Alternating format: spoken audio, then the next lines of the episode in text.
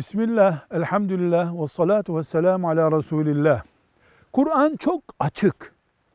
Böyle Arapça bilmeyenin de anlayacağı bir lisan ile buyuruyor ki Allah kimseye kaldıramayacağı bir yükü yüklemez.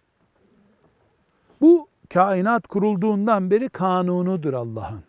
Peki ben sabah namazına kalkamıyorum. Allah bana niye yükledi bunu diyen birisi insani kayıp içindedir. Allah sabah namazına kalkacak şekilde yaratmıştır insanı.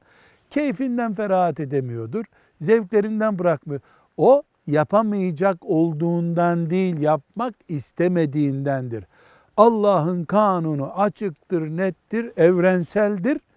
Kaldıramayacağı yükü kuluna emretmez, vermez. Velhamdülillahi Rabbil Alemin.